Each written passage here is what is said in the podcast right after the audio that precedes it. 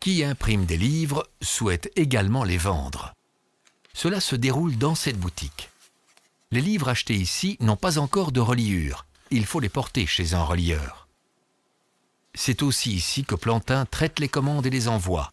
Le plus gros chiffre d'affaires se fait par le biais d'un réseau international de distribution, composé de marchands de livres qui se rencontrent deux fois par an à la foire du livre à Francfort.